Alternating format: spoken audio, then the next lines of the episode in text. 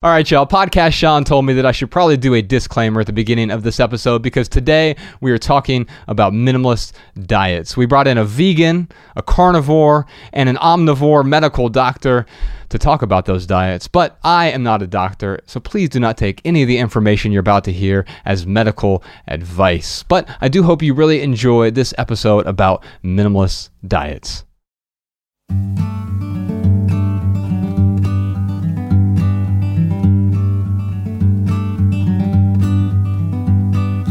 Every little thing you think that you need. Every little thing you think that you need. Every little thing that's just feeding your greed. Oh, I bet that you'd be fine without it.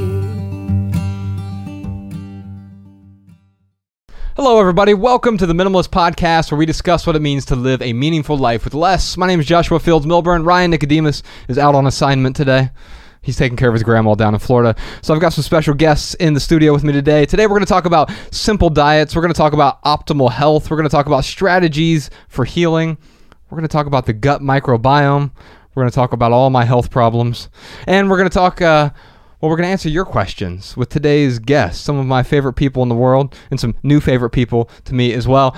We have a plant based athlete here. My good friend Rich Roll is here. Thank you for being here today, Rich. So good to be here. You can find him on the Rich Roll podcast at richroll.com. We have Dr. Paul Saladino from his podcast, the Fundamental Health Podcast. You can find him at paulsaladinomd.com. Thank you for being here today. It's great to be here. Thanks for having me. And we have Dr. Tommy Wood, one of the smartest human beings on the planet Earth. Well, at least of the, the smartest human beings that I know. He's from nourishbalancethrive.com. He is one of the doctors, one of the many doctors that have been helping me with uh, with many of my health woes, with testing and supplements and antimicrobials and and man, a whole litany of uh, of uh, well, we've gone down the rabbit hole, and we'll go down the rabbit hole a bit more today. You can find him at nourishbalancethrive.com and also the Nourish Balance Thrive podcast. All right, gentlemen, we're gonna have a conversation today, not a debate. And I find that the quickest way for us to have a conversation and get into your stories is for us to tackle some listener questions. Our first question today is from Anna in Amsterdam. What reliable resources would you recommend I could read to get better informed in terms of vegan, carnivorous, and omnivore diets? Well, it's a fairly expansive question here because she, she's looking for some resources, and I'm sure we can get to that. But basically, I am here with a, a vegan, a carnivore, and an omnivore. and I don't know what I am anymore. That sounds like the start to a really bad joke. I know, right? so, um, here's the thing, though. I, the three of you thrive on three, I don't want to say radically different diets, but certainly three different philosophies, ideologies. And so I think it's a, a, good place to start. What led each of you to well to the diet or lifestyle you're on? Let's start with Rich. Well, I've been eating plant based for about 12 years at this point. I'm 52. Uh, when I was 40, I was about 50 pounds overweight, and I was subsisting on basically the standard American diet, leaning towards a lot of fast food, a, lot a lot of takeout, uh, a lot of lack of self care, and I had a bit of a health scare late one evening. Heart disease runs in my family, and that compelled me to take stock of how I was living, and that kind of catalyzed me into uh, a search for how to better take care of myself. That kind of culminated or led me into the plant based lifestyle, which uh, really rejuvenated me, revitalized me, got me interested in fitness, and kind of restored my vitality. Uh, and it's been kind of a progressive evolution ever since. Dr. Paul Saladino, you uh, you it's funny. I, I see a lot of people, and Tommy, you can probably attest to this as well. A, a, lot of the times when I see people move toward a carnivorous diet, it's because they have a lot of problems, whether it's autoimmune issues, um, it, it uh, digestion or gut microbiome issues. But I don't think that was the case with you. What led you to to exploring this this diet, this lifestyle? So this my my journey to a nose to tail carnivore diet really began 10 to 15 years ago, at the beginning of my medical career, I was a physician assistant. I practiced in cardiology before I went back to medical school. And, you know, I've, I think that I came at this from the position of a physician who's really quite interested, perhaps obsessed with understanding the roots of chronic disease and really throughout my training had disappointment after disappointment. It was just a process of continually losing my religion and being told that things would help patients, but then not seeing them help patients, whether those were pharmaceutical drugs or uh, different ways of eating that didn't actually fix things that people were having wrong with them. And so I think that throughout my medical journey, I've just become more and more interested in understanding what actually was at the root of illness. Uh, mostly autoimmune is what I'm most interested in. And I think that you can make a pretty significant argument that most chronic disease is inflammatory and, and autoimmune in nature. But um, I've been so focused on understanding what was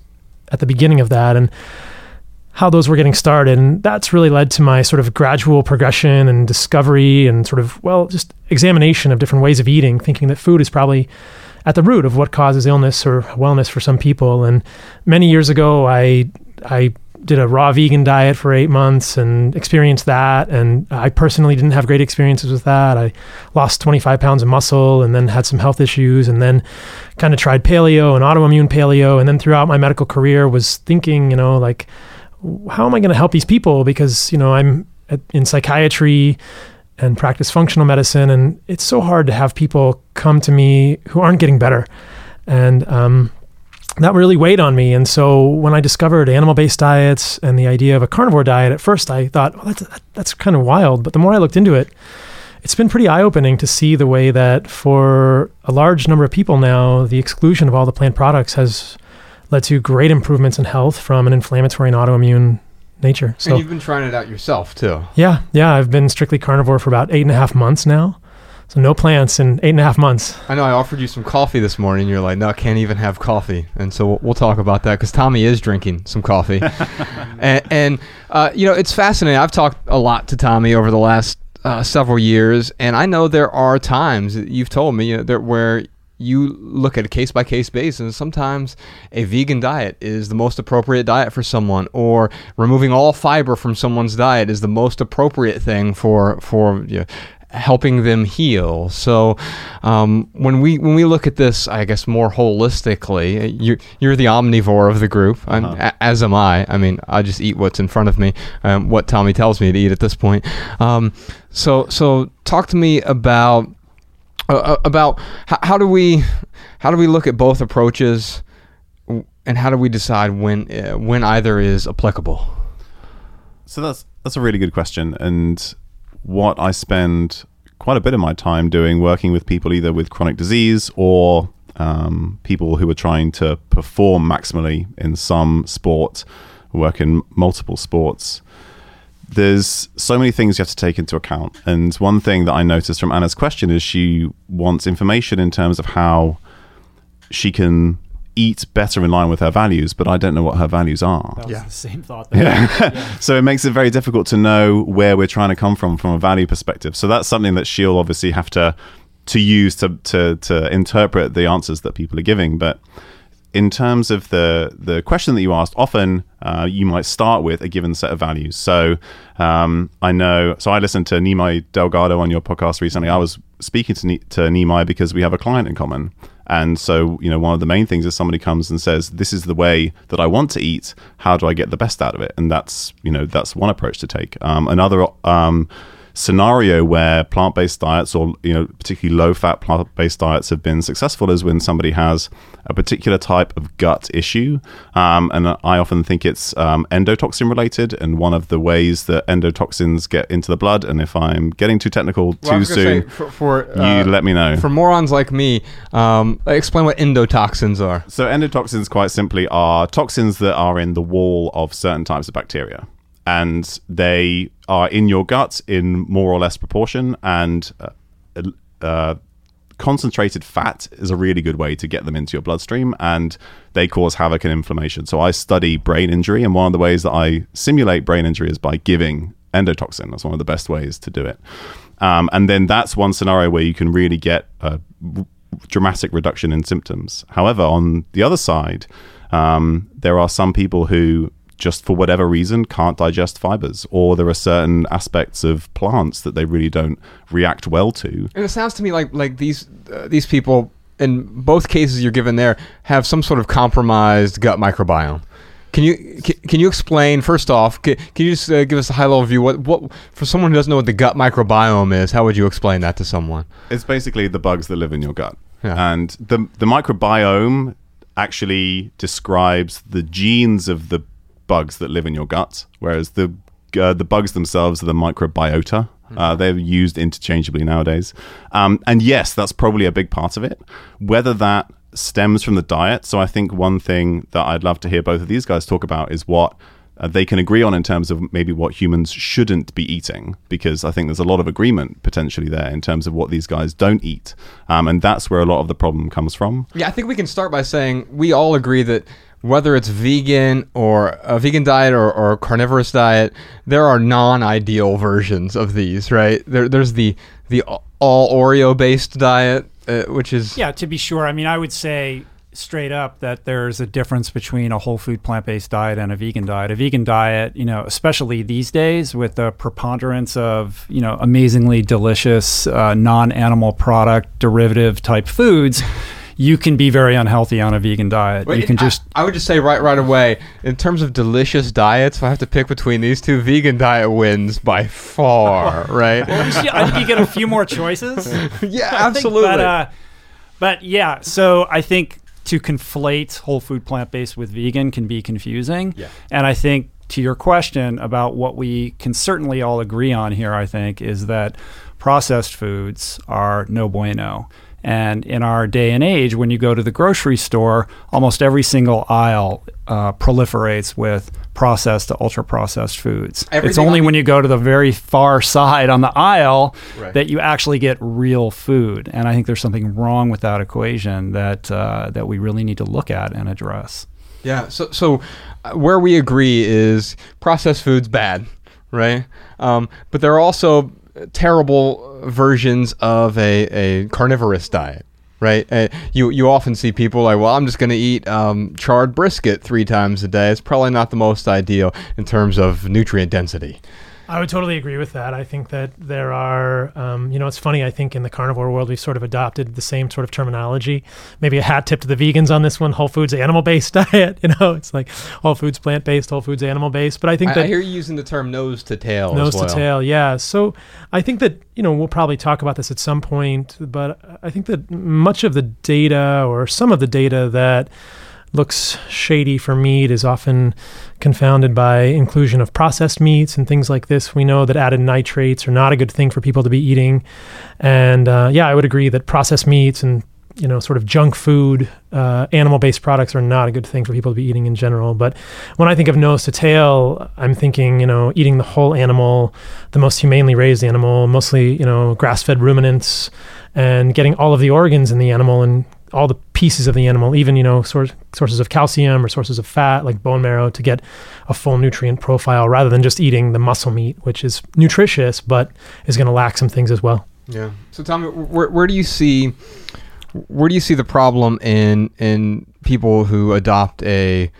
uh, where do you see problems when you're when you're dealing with people and people who, who adopt either diet?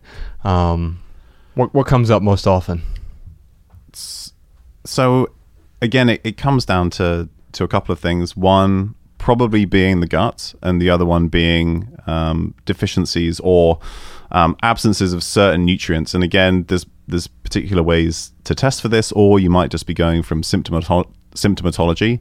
And And I, I found that, that both have been helpful for me. I mean, when I first came to you guys about three years ago, uh, Nourish, Balance, Thrive, we went through a whole bunch of tests that that really illuminated a lot of problems. For me, it was I had heavy metal poisoning because I was a pescatarian for nine years.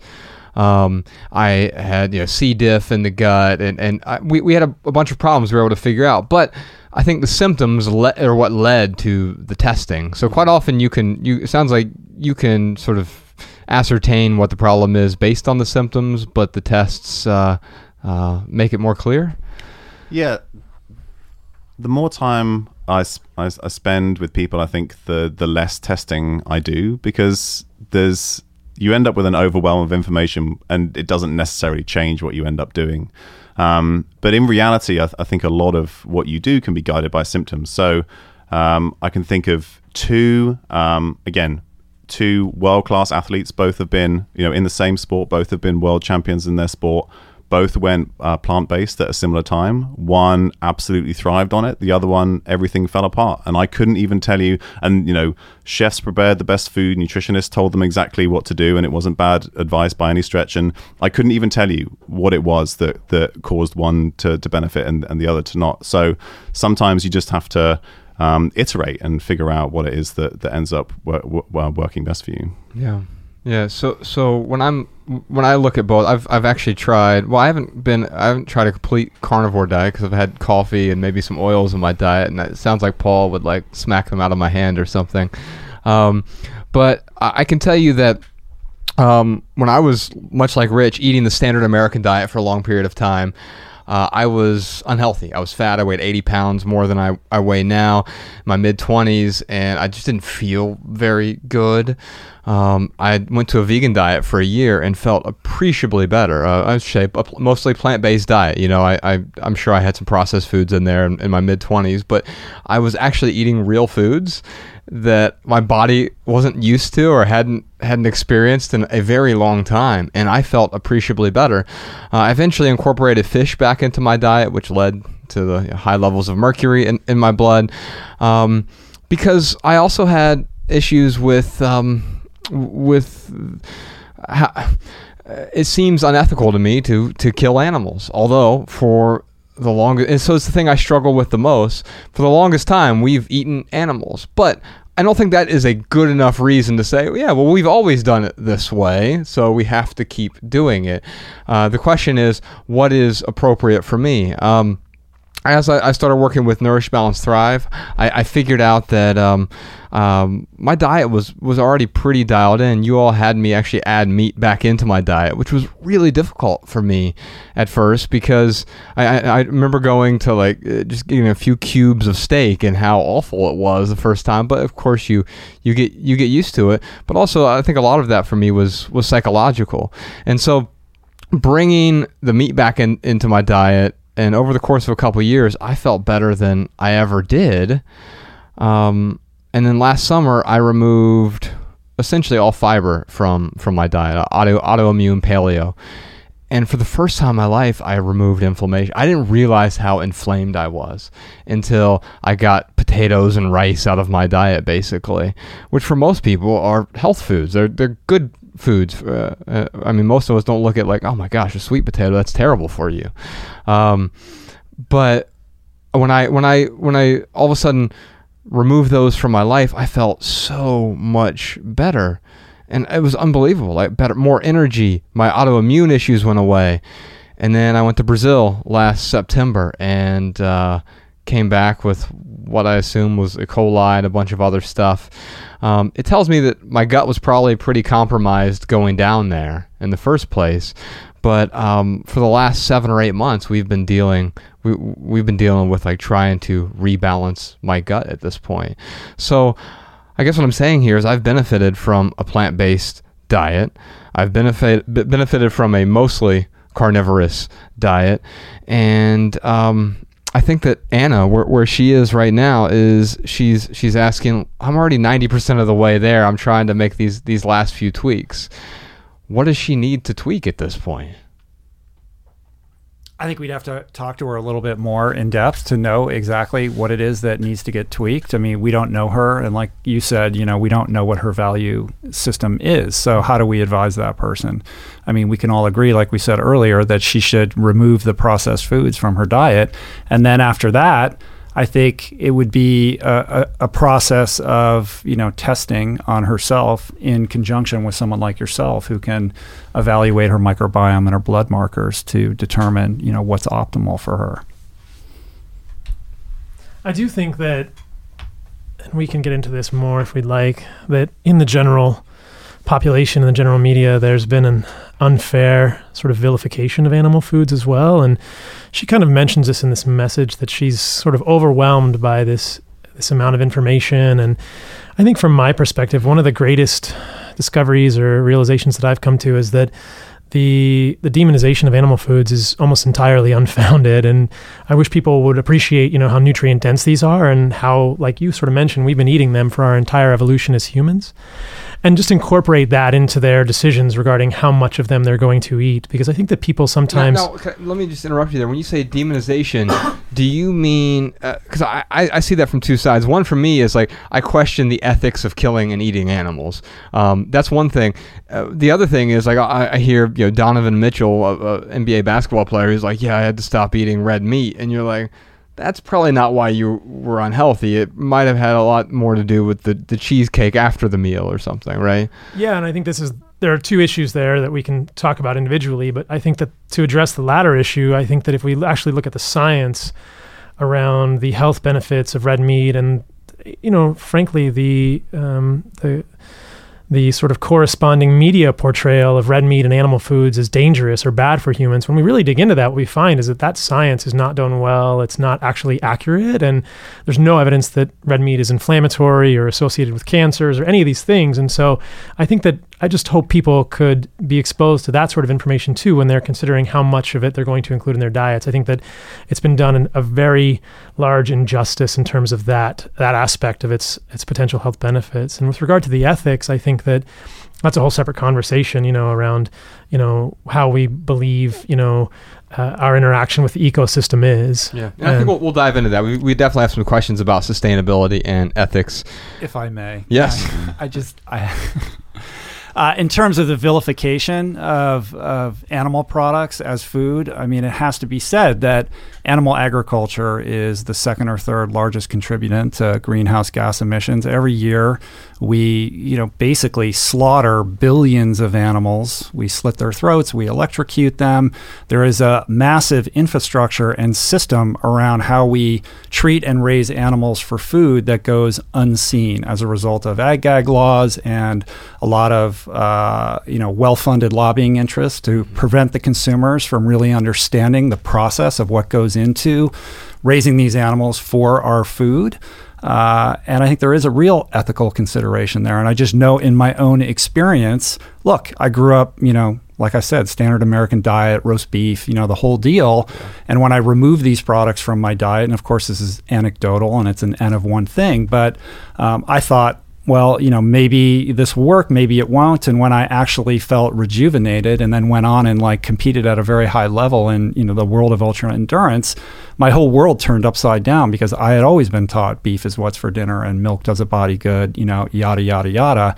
Uh, and to feel that good without those, um, very products that I've been told my whole life were essential to be healthy and crucial if you want to perform as an athlete was really uh, an eye-opening moment, and that opened me up to the ethical considerations and the environmental considerations, which I think are very real. So, if we're going to have a conversation about this, we have to, you know, we have to at least address that aspect of it here. And I'm sure you know you have plenty of thoughts on that. So, so one thing I think we can all. But I don't know that we vilified it enough. I guess is what I would say. Okay. Uh, I, I think one thing that we can agree on here is factory farming bad, right? I, mean, I think we're all saying that to start. Like, none of us are, are are saying that factory farming is a good thing. Am I, am I correct on this, Tommy? No, I think absolutely. Okay. I, I just make sure you weren't over there like yeah, lobbying for big f- factory farming or something. Okay. Um. I would love to. Res- I think the greenhouse gas thing. We should talk about this because I think this is really interesting, and I'm not sure what sources you're quoting, Rich. But if you look World at the World Health Organization, well, what about the EPA and the FAO? EPA. and the FAO. So if you look at the data released by the FAO and the EPA, there it's broken down and agriculture itself in the United States represents about 9% of the greenhouse gas emissions and that includes plant and animal agriculture. So we're looking at 91% of emissions greenhouse gases in the US that are non-agricultural. The majority of that are transportation, technology and other fossil fuel production costs. So I would just sort of respectfully disagree with the statement that animal agriculture represents the third largest production of greenhouse gases. In fact, if you look at the data from the FAO and the EPA, animal agriculture represents between 3 and 4% of the greenhouse gases produced in the United States, and plant agriculture is actually more than that, But most of the 5%. plants are plants raised to feed those animals. But the plant agriculture is five to six percent of the greenhouse gases. Well, I- don't want to get too in the weeds on that. I, you know, is this Scott Pruitt's EPA? Uh, it's the FAO, so this is a non-biased United Nations committee. So there was this. Unfortunately, there was a movie called Cowspiracy that was produced, and this is the Live Shack's Livestock's Long Shadow, and that data was all rescinded and then recalculated. So in that movie, they talked about this large contribution of greenhouse gases from animals, and they said, "Oh wait, we did the data completely wrong. They didn't look at the life cycle greenhouse gas emissions for fossil fuels." And when they redid that as a non-biased organization, this FAO, they found the much more adjusted numbers. And I think worldwide, uh, agriculture or ruminant agriculture is something on the order of seven to eight percent of greenhouse gas emissions. So it's it's quite a small amount. If we eliminated all ruminants from the face of the earth, which would be an environmental catastrophe, we would decrease the greenhouse gas emissions in the United in the world by 0.39 percent, in the United States by 2.6 percent. So it's essentially a non-contributory um, in terms of the greenhouse gases. And then we can get into the whole life cycle and the ecosystem and the way that ruminants can increase the carbon carrying capacity of the soil. But I think it's important to just get a sense of like the the the adjustment that's been made to those greenhouse gas numbers I for think, I think we'll, ruminants. We'll, we'll dive more into this on, on the Maximal episode. Tom, anything to reel us in here? Yeah, I just wanted to quickly uh, bring us back to the fact that there is agreement here. And If large scale factory farming, it does contribute greenhouse gases. That is something that we should think about. If you are doing grass based, truly sustainable agriculture, you can uh, you can use ruminants to sequester carbon in the soil. So there is a bad way to do it, and that is what we do, and everybody agrees on that. And there is a better way to do it, which is potentially beneficial. Um, but I, I just think that in in the bigger picture, it is a good point that I, I think when you you want to there is an environmental consideration everybody wants to or the people here want to have a minimal impact on the environment but what you eat is actually quite a small fraction of of I took a plane down here how many cows are the equivalent of me flying down to LA uh, to to do this podcast Yeah, and one seat on a coast to coast flight represents eight months of driving. So we think, uh, so if you were to drive your car back and forth, you know, for eight months, it's uh, it's functionally the equivalent of having one seat on an airplane. So we, uh, and I, I say this as someone who flies a, a decent amount. when We go out and tour and stuff, and so it is it, it is one contributing factor. It doesn't mean that factory farming isn't a contributor. and we're not big and we're not factor. trying to belittle the, that you know that is an important consideration Right. but the you know the, has there's a bigger picture as well and there are better you know there are bad ways to do it and that's what we do largely and there are better ways to do it Well, If I can bring this back in for Anna, I'm going to send you a copy of our book, Minimalism, because she talked about values, and we wrote a whole book about how to find out what your values are, and and we we try to differentiate between the sort of foundational values and the core values, etc. And so, uh, and I'm going to send you a copy of Minimalism. If you like our podcast, you'll like the audio book version of that, or if you want the book book or the ebook, we'll be happy to send those to you as well. Sean, if you could reach out to her, I'd appreciate it. Let's move on real quick to our lightning round. This is where Ryan and I usually answer questions from social media. We're at the Minimalists on Twitter, Facebook, and Instagram. And you can follow these guys on all the appropriate social media outlets as well. We'll put all of your handles in the show notes, or podcast Sean will. Our first question is from Corey on Patreon. Do you think most diets are created to sell books and products? it seems like every diet is backed by science, but that's confusing when one diet could be a vegan and, and the other could be keto or paleo. I, I think just like I, I think many of these diets have like sort of different Venn diagrams, right? And so like you could be a you can be a keto vegan, you can be a keto uh, carnivore, um, you could be a keto omnivore, right? And so like that, those are different diets, or yeah. And so there, there's a sort of Venn diagram here. But what do you think, gentlemen? Uh, oh, my I have a pithy answer for you. Solutions are not bi- binary in an analog world, and I think that's quite often what we're going for here. Is like, what is the what's the the yes what the th- what's the one thing i need to say yes to as opposed to like what's appropriate for me so what do you guys think are most diets created to sell books and products I don't think so. I think that behind diets are generally people that are very well intentioned and just trying to offer people solutions. I think that in this complex landscape of health and wellness and food, we're faced with a lot of choices, and I think there's a lot of voices, and I think they're all super valuable, and that's kind of what we're doing here. So I don't think that people are just trying to sell books or meal plans, but I do think that I am sensitive to the fact that to the consumer it must look quite dizzying, and Yeah. hopefully, you know, we can try and sort out some of that. As a person who's written four books, I can tell you that it's pretty difficult to write a book. And if you're just doing it, uh, if you're just going to make up some diet to, to write a book, that, by the way, most, your average book on Amazon sells fewer than one copy. So I want you to think about this for a moment. Imagine all the time you put into so it's like 0.7 copies or whatever. That means you couldn't even get your mom to buy a copy of your book. Um, a lot of work goes into to writing a book. There are probably better ways to uh, to make money than by by simply inventing a diet and writing a book about it. Yeah, I would agree with that. Writing books is hard, and it's certainly not a, a get rich quick scheme. And it it's always interesting online. We feel oh opportunistic. You're cashing in now.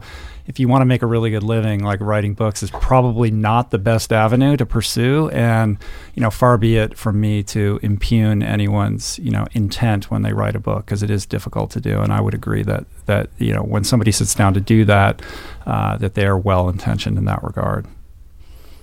What about you, Tommy? You got some books on the shelf you you getting Um, ready to publish? I've uh, I think I've started writing three or four books and I've never finished it. So See, there so, we go. so so exactly um, what Rich is saying. I, I I I I know how hard it is, and just finding the time to actually you know create something that's that in depth is really hard. And Is that how you off- sell 0.7 books? yeah, exactly, You sell, exactly. you sell three quarters of a book? What's I have new- I haven't even written 0.7 books. So, um, I, I guess one thing, and again, um, I don't know when you want to get into this, but w- one thing that is common across a lot of books, a that they're absolutely trying to help people, and I I believe that um, the person who is selling for, for want of a better word, a specific lifestyle has seen true benefit in their patients or their friends or whoever it is they worked with. And that could be Whole Foods plant based, it could be carnivore. They have seen these things genuinely improve the lives of other people, including themselves. And I truly believe that. I don't think, any, you know, there is very few people who are, who are working cynically in that way.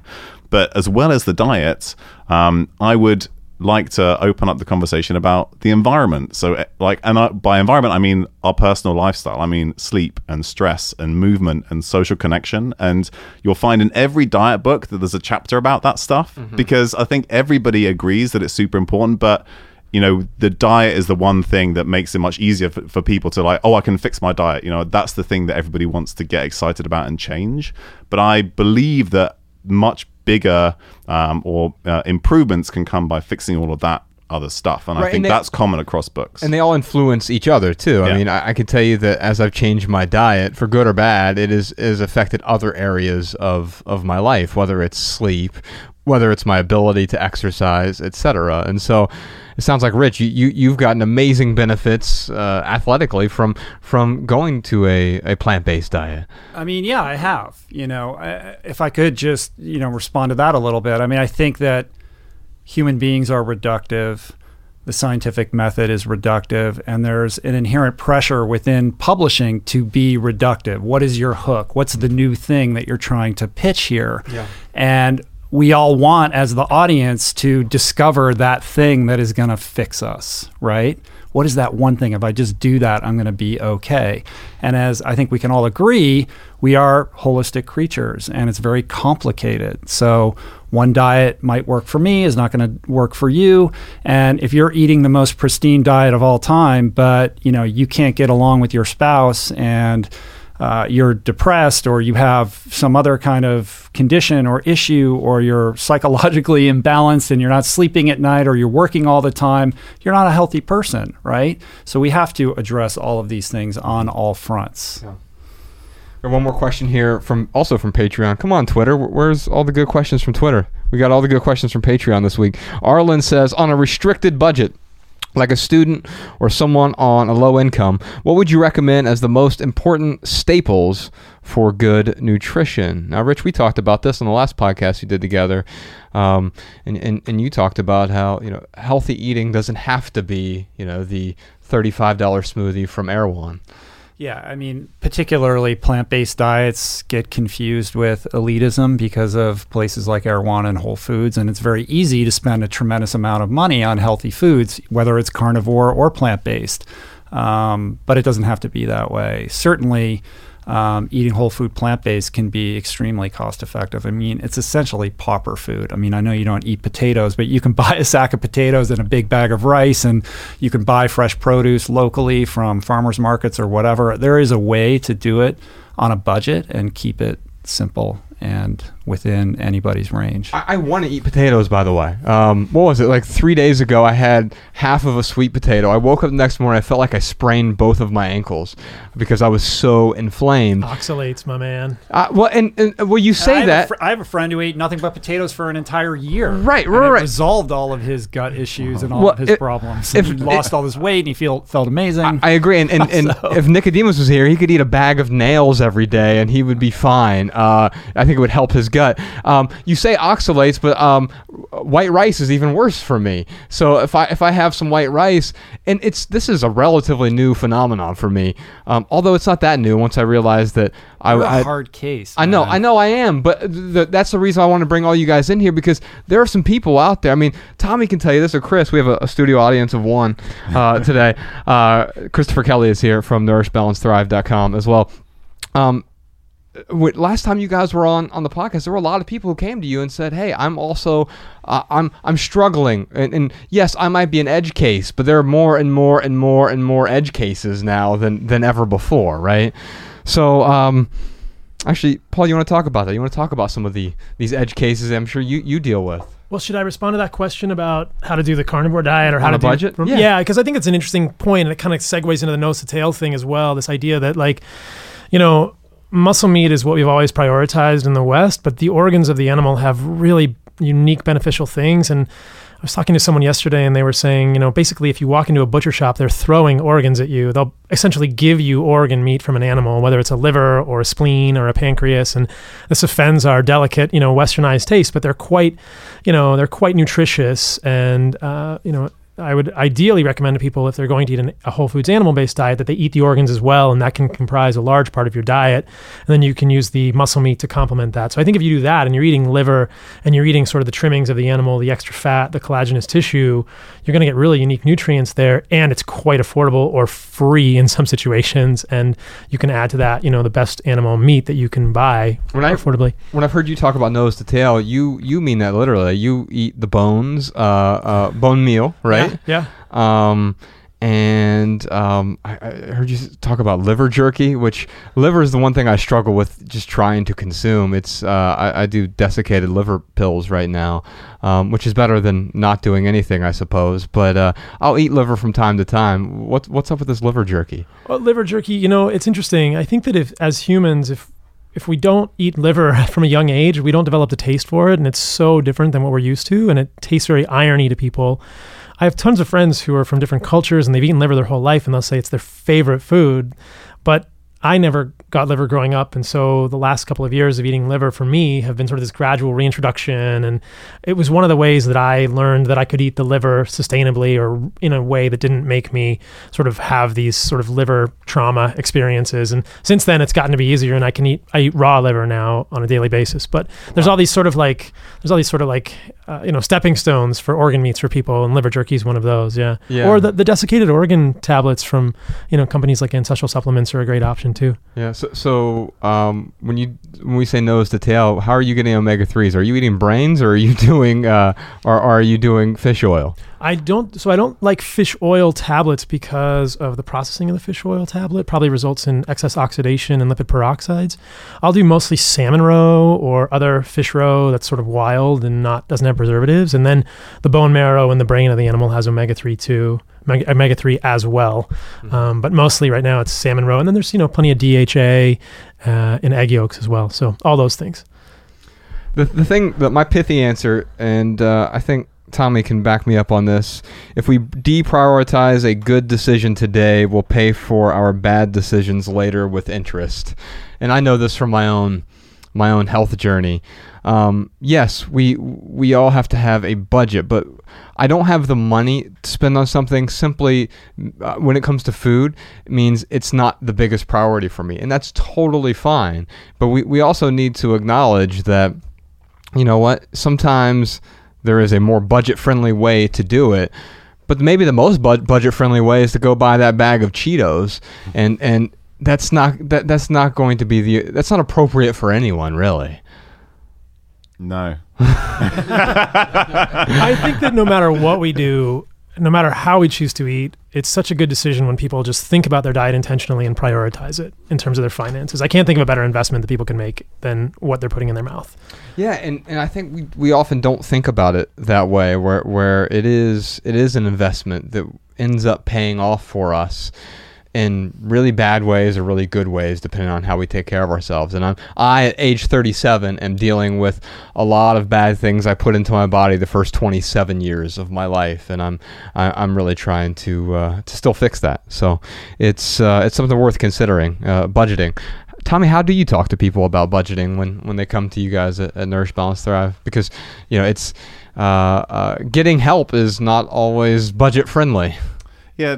So nowadays, well, it's difficult because I've spent a long time working with people who have deep pockets and a lot of means, and and hopefully in the near future I'll spend more time working with people who who don't, and I've, that's where I think the biggest change needs to happen is that the average person a doesn't understand how to do this, and then B doesn't know what to do or can't afford to shop at Whole Foods, say, or eat only ribeyes like some people might do in the carnivore carnivore carnivore movement.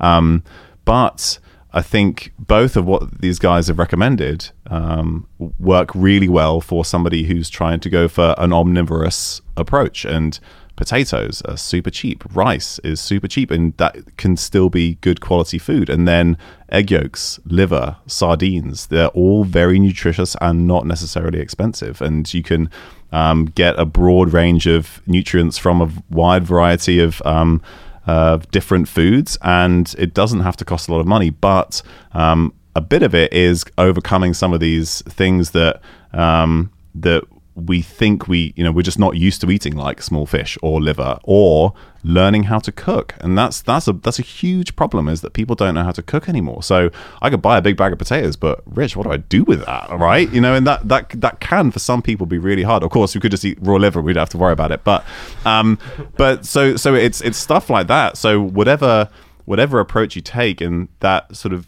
uh, being cognizant and, and intentional with what we eat and the food we put in our mouths is the most important thing. And part of that is learning how to turn whatever food it is into something to then put into our mouths. So that cooking is incredibly important. All right, gentlemen, we have a bunch more questions here. We have questions about inflammation. I want to dive into that, about macro and micronutrients, about the gut biome, about choosing the right supplements, um, about the most sustainable diet for us and for the planet. And as I mentioned, this is sort of where I struggle, like figuring out the, the ethics behind what we eat. Uh, the need for protein on a vegan diet. Someone asked a question about that. Also, the need for fiber on a carnivorous diet. Selecting the diet that's right for you. As we talked about, all three of you have different diets. And so, how do we select the diet that is appropriate for this individual? Also, uh, intermittent fasting as well as the appropriate diet for young children. I'm interested in that because Ella turns six right now, and we feel like we have her diet. Uh, she's turning six this month. We, we feel like we have her diet sort of dialed in, but I'm interested to hear from y'all, especially from Rich, since you have four kids, right? I do. Okay, so we're going to get into all of that. If you want to listen to that, you can listen to this week's Maximal episode, available exclusively on Patreon. That's right. You're currently listening to our weekly Minimal episode, but each week, Ryan and I, or I guess this week, Rich, Paul, and Tommy and I record an entirely different long form maximal episode over on the Minimalist Private Podcast, which gives us the private space we need to talk about topics we don't usually discuss in public. Plus, Patreon is the best way for us to fund this podcast and keep it 100% advertisement free.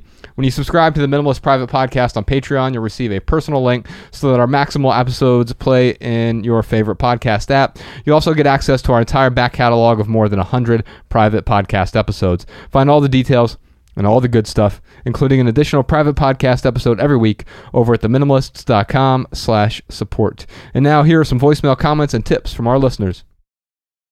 Hi, this is Katie from outside Philadelphia.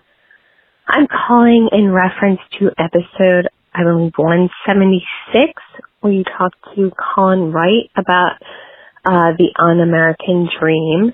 And I believe it was Ryan who was saying he eventually wants to build a house that's totally off the grid. And I believe this information would be useful for him and any of your listeners who are interested in the same thing.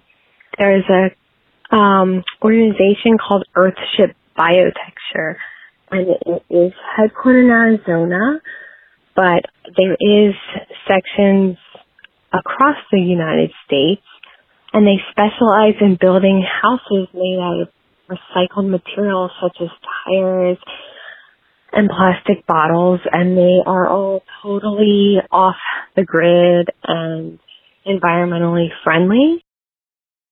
Hey guys, this is Rachel calling from Newport Beach, California. I was calling in as a tip for how to responsibly invest in purchasing a home without being tied down to a particular city. This has been a concern multiple callers have discussed recently, and I wanted to share a solution that has worked really well for my husband and I. In Southern California, many homes are at least a million dollars, which would make it really easy to get in over your head, or not purchase homes using the Dave Ramsey guidelines for a sensible down payment. What we have chosen to do instead is utilize an investment company to purchase homes out of state in affordable markets that have been vetted with a reliable company. By purchasing rental properties in different states and ensuring we put down a large percentage, we have built a lot of equity and cash flow through the years. This is an excellent solution for anyone like myself who lives in an unaffordable housing market but still wants to purchase real estate responsibly. The company we've used to purchase our three properties over the past decade is Marshall Reddick Real Estate. They have been an amazing resource to us and are totally honest, offering a ton of free education and training in their website. There are also other companies out there that do the same thing. For us, this is how we've been able to invest in our family's financial future without making irrational decisions purchasing a home in an overpriced market. Instead of being a slave to a mortgage we can't justify or feeling stuck in a certain place, we personally rent and let our home ownership out of state pay for itself with tenant rents. I hope this tip helps some of your callers as it's helped us. All right, y'all. I want to say thanks again to Rich, to Tommy, to Paul. I want to encourage you to check out them and what they're doing. I want to acknowledge you guys for doing something meaningful. I think what we're trying to do here, all of us, is is help people. Uh, solve some problems. And so check out Rich, Rich Roll's podcast, uh, and everything else, all social media at richroll.com. You've got Paul Saladino at paulsaladinomd.com. Check out his podcast. It's uh, the Foundational Health, fu- I'm sorry, Fundamental Health podcast. And uh, check out his YouTube channel as well. I'll put a link to that in the show notes. That's how I first got familiar with what you're doing, Paul. And then Tommy at nourishbalancethrive.com, where he helps people like me, all of us edge cases who are, are struggling, him and Chris and their, their whole team over there. They also have the Nourish, Balance, Thrive podcast. Gentlemen, thank you so much for being here today. It's good to be here. Thanks for having me. All right, y'all, real quick for right here, right now, here's one thing that's going on in the life of the minimalists. Uh, the Minimalist 23 favorite coffee shops. So, Ryan and I own a coffee shop down in St. Petersburg, Florida. Uh, I'll give you guys some bags of coffee. Not you, though, Paul. I Can I have balls? Yeah. um, we, we just started roasting our, well, we've been roasting our own coffee for a while. We just started selling it online. If you want to check out the Minimalist Choice, you can do that at theminimalists.coffee. But also, um, you don't have to limit your, your bean consumption. Uh, of coffee to our beans. So we just listed our 23 favorite coffee houses around the country. You can find that out at theminimalists.com slash TMC. We'll put a link to that in the show notes as well. And then, yeah, I've got some bags of coffee for you, gentlemen.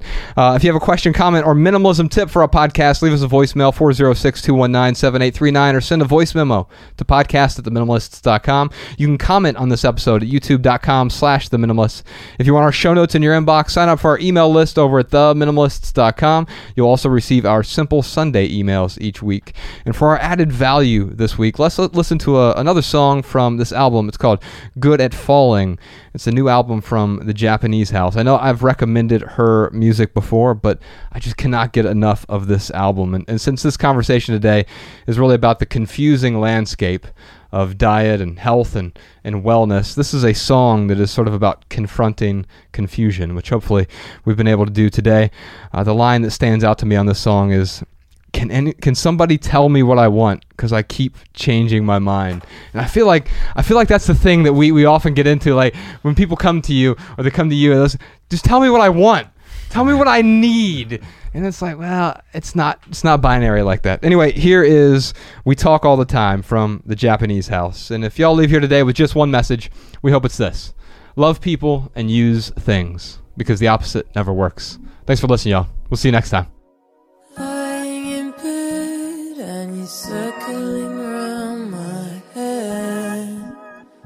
Try to picture something different instead of this pretend